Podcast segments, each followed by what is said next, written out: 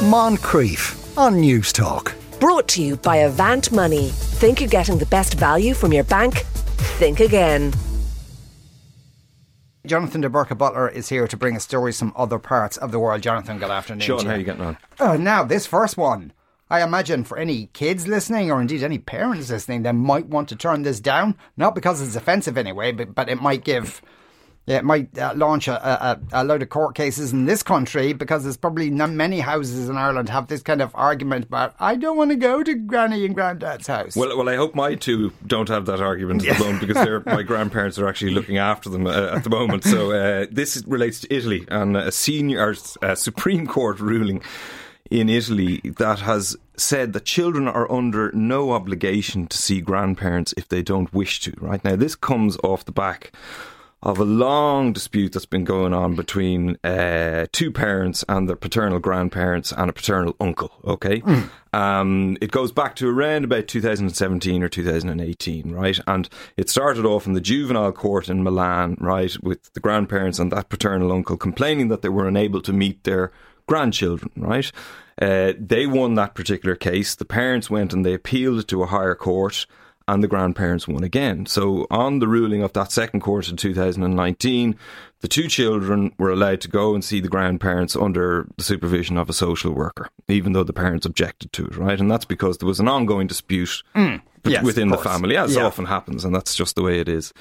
So uh, the parents still weren't happy with that, uh, and they went to the Supreme Court uh, just there last week, okay? And the Supreme Court issued its ruling, and they said that even though there was no doubt that children would benefit from a bond with the articulated line of generations, the pair, the children in this case, had expressed opposition to the relationship and couldn't be forced to spend time with their grandparents if they didn't want to, right? Mm. They emphasized the fact that these children were also capable of discernment because they had reached the age of 12. Now, obviously, they didn't give the details of the children, but we okay. can gather from that that they were both over 12 and that they had expressed displeasure mm. at spending time with the grandparents. Now, whether that was because the parents were whispering in their ear or whatever, or whatever the other reasons were, we don't know. And it's not really up to the court to decide what the details of the family dispute was or wasn't, and whether it had any, you know, uh, uh, if, if there was any um, uh, influence on, on their decision not yes, to see indeed. their grandparents, if yeah. you know what I mean. Yeah. Um, and so that's uh, that's what's going to happen. Yeah, and, and, and the grandparents were arguing, I assume, that, that it was damaging to the children not to have access to. Uh, yeah, absolutely. To and they had a, they actually had a law in their favour, or could be interpreted in a, in a way. There was a law introduced in 2006 which said that a child has the right to maintain a significant relationship with their grandparents, even if the parents separate. And that's where that ruling stemmed from.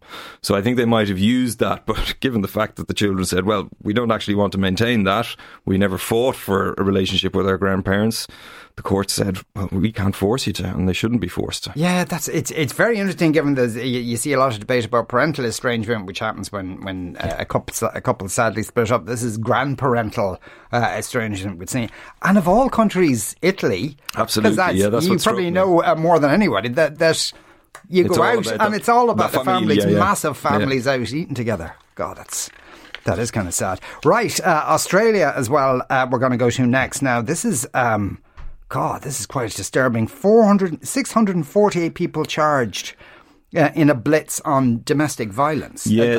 Uh, describe how that happened. Yeah, that, that, I'm glad you asked that question because obviously these are 648 men, right? Mainly, hmm. as far as I know, I think they were all men who were all arrested and charged during this four day blitz, but obviously they don't fit the same category, right? Mm. So the the thing here was that in some instances the police were going after people who had a warrant had a warrant out on them, but they hadn't been found for whatever reason over a period of time. There was others who had uh, breached court orders against them, right? So say they had done something, they had been sent to prison for six months, and then they were told when they were released, you can't come within a kilometre of your ex girlfriend or whatever it might be, and they breached that. So they went after those people, mm. but they also went after another cohort, which I suspect were suspected or known, shall we say, uh, of being, you know, perpetrators of domestic violence, but they went after them in other ways, right? So for uh, having drugs or for holding weapons, guns, knives, that kind of things that they shouldn't have had, right? So anyway, they did this blitz over four over four days. As you said, 648 people were charged, and there was over 1,100 charges leveled at these people. And I think the reason they did it was because if you were to do it over the course of whatever 100 days and grab three or four people here and there, you couldn't hold a big press conference. All yes, right. that, well, that's what I was going to ask you. With it, with I mean, one of these it was uh, a 51 year old man who was charged with stalking a woman and fitting a tracking device to her car. Yeah. But that kind of implies if they only did all this over four days. There were many cases of domestic abuse ongoing that they knew about, but they waited until the photo op before they acted on it. Yeah, hundred percent. So, so that's exactly what they were doing, and they were they were trying to get all the. I suppose they would argue they were trying to get their all the resources to focus on this one giant swoop. But I think this uh, whole idea of the photo op is very uh, is very strong, uh, if you know, because they could be seen to be doing something about what is uh, Australia's number one crime or number one policing problem. Right, this Really? above Yeah. all else is the thing that they respond to the most. And when you consider that last year there was 17 what they call domestic violence murders or domestic abuse murders, uh, it goes to show how bad the problem is. Yeah, and I think even the UN has, uh, has uh, um, said that they're somewhat concerned about the level of it in Australia. They are, but then others have pointed out that it's not the only so-called developed nation with this particular problem. Oh, no, indeed it, it- not. It, does have a reputation for it somewhat. Uh, right, yeah, uh, Uganda uh, we're going to go to next. And uh, uh, murder charges after a row about a football game. Yeah, and not even a football game that relates to Uganda specifically. This Hmm. is about two teams from the Premiership. I know you're not a massive football fan, but you are aware of Arsenal and Yes. Man City, and I'm sure you're aware that they're vying to win the Premiership at the moment. Arsenal just five points ahead of Man City at the moment.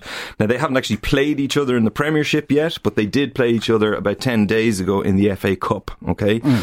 And uh, Arsenal lost. Right now, at the end of that particular match, a fight broke out, and the next thing you're expecting me to say in London or in Manchester, but it was in Kampala, and uh, w- the victim, the the man who ended up dying in this case, Alan uh, Kaku- Kakumba, sorry, was his name.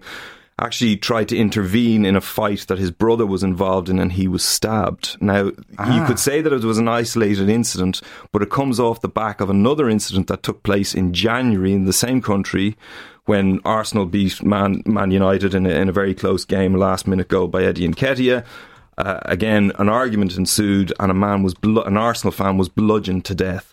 So there seems to be a growing problem with this kind of uh, outbreaks of violence or fights, or could be that it just happened to occur at the same time. Now, some people are speculating because gambling has been introduced quite um, uh, quite extensively in Uganda now that there's more at stake for people, and they're uh, they're more likely to lose the rag over football matches and things like that. But I don't know if that's a bit of a stretch. Uh, but, but it would seem as if British football is huge there, though. It's at huge. the same time. Absolutely, all over Africa, it's huge, and there are supporters clubs uh, for both teams in, in, in Uganda and, and all over Africa. Yeah. just shows the power of, of, of the marketing and the product that they have. Yeah, because we did an item. I forget now. I feel I, I, I'm going to say it wrong. I think it's Dundee United, or it may have been. Yeah, they're a team, yeah. Uh, I know they're a team. Yeah, but but but it, it, um, but it turned out Dundee have this huge following in Uganda. Really? and and no one in Dundee United knew this.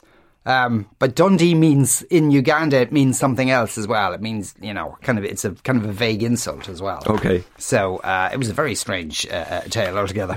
uh, right, okay, we'll move on from that to uh, Sudan. And uh, the uh, US wants the Sudanese government to rearrest a convicted murderer. Yes, a very interesting story. Um, this goes all the way back to 2008, actually, uh, when on New Year's Eve, a US. Uh, a man from the United States who worked for the Agency for In- International Development there, a guy called John Granville, walked out of a New Year's Eve party with his Sudanese driver and was shot dead at point blank range by four uh, by four attackers. Okay, now those four attackers were eventually arrested. They were put in prison. They escaped in 2010. One of them was rearrested, a man by the name of Abdel Abu Zaid, and last week uh, he was set free from prison. Now, the reason he was set free, according to the High Court in Sudan, is because they said that he had been forgiven uh, by the Granville family. So John Granville, the American victim, uh, apparently his family had forgiven him, and so therefore, in Islamic laws, you know, if you're pardoned, you can be Mm, Yeah. set free and you get off the death penalty, right? So imagine this guy's been, ling- you know, in, in, in jail for 15 years and all of a sudden he walks free. Now, straight away, the State Department came out and said that the Sudanese claim that the Granville family had extended forgiveness is false, right? We call on the Sudanese government to exercise all available legal means to reverse this decision. Why would they have thought that they had been forgiven? There is an element of hmm. some interpretation here. Right, right? Back in 2020, the United States and the government of Sudan did a deal for $335 million, right? It was a compensation package over various different terrorist acts that happened in the past, right? So the Kenyan um, embassy and the embassy in Tanzania in 1998, which we all remember, and then the USS Cole, which is a, a, a ship Yes. that was attacked in Yemen and 17 sailors were killed. That was part of the package, and this murder of John Granville. So it was all part of a compensation package to get Sudan in from the international cold, cold as such, and to you know basically say, okay, well there'd be no more court cases brought in the United States against you for compensation. Okay. So the Granvilles we know got some money from that 335 million dollars. We don't know how much. So it could have been interpreted interpreted by the Sudanese government that forgiveness was given in that context. But Yeah. the, the US have come out and said absolutely not. We gave them the money, but they never forgave the act and they never wished for a pardon to be to be handed out either. Yeah, because I think under Islamic law, if you actually pay something uh, um, to, to to the people you've sinned against, so to speak, then Com- essentially it's inferred. Yeah, Okay. Uh, that, uh, that that is the case. Have the Granville family said anything? I haven't seen anything, any Yeah. quotes from them. I dug deep into this one, to be honest with you, and I couldn't see any quotes from them. It's all going through the State Department. Yeah, highly unlikely. Well, is it likely the Sudanese government might say saws about this and, and hand him over? Highly unlikely because the um, suspicion is that this particular individual, who was part of an extremist group back in 2008, uh, might have friends in high places. Um, uh, that you know might have influenced uh, his- being released. Right, okay. Uh, right, Peru, uh, we're going to go to next. I suppose uh, many of us have seen uh, um, p- pictures from Peru where um, the country seems to be uh, uh, severed in half at the moment. So, uh, no sign of any elections as a, in reaction to this. No, you you remember the last time we spoke about this was just before Christmas when our favourite plagiarist uh, Pedro Castillo, the former president, uh, was thrown in jail, having tried to um, uh, basically dissolve Congress, who turned around and dissolved him instead. So a new president came in, his former vice president, a woman by the name of Dina uh, Boluarte, and when she came in, there was inevitably protests around how she came to power and the fact that she said that she was going to see out her full term until 2026. A lot of people were very upset by that. So these protests have been going on for the last two months. I don't think people thought they would go on for so long, to be honest. Uh, they really have, and quite a number of people, over 50 people now, have died.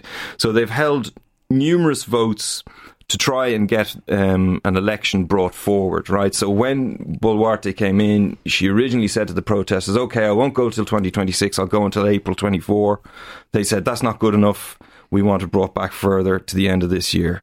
She put for, she put, she said okay, and she put forward three votes, but Congress said no.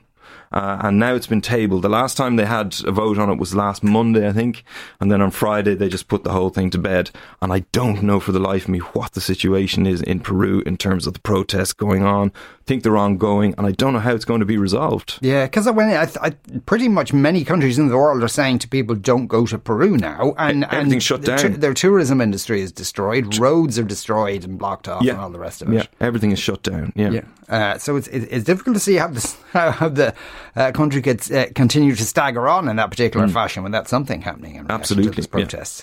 Uh, right. Okay. So well, we'll we will keep an eye on that, no doubt. Jonathan will have more to tell us in the in the coming weeks. In the meantime, what should we look out for over the next few days? Yeah, politically, there's just a lot of people flying around the place and, and meeting other politicians. I think the mo- most interesting one is tomorrow, where the German defence minister is going to meet the Polish defence minister for talks about what's going on, obviously with Ukraine and that kind of thing. Um, and then uh, World Fashion Week, if you're interested in fashion, Sean starts on Thursday in uh, sorry New York Fashion Week, I should say. And then on Monday the 13th, we'll all be celebrating, of course, World Radio Day. I didn't even know there was a World Radio Day, but there you go. Uh, Jonathan, thanks a million for coming into Thanks, us. Uh, Jonathan DeBurca Butler there. Moncrieff. Brought to you by Avant Money. Think you're getting the best value from your bank? Think again. Weekdays at 2 p.m. on News Talk.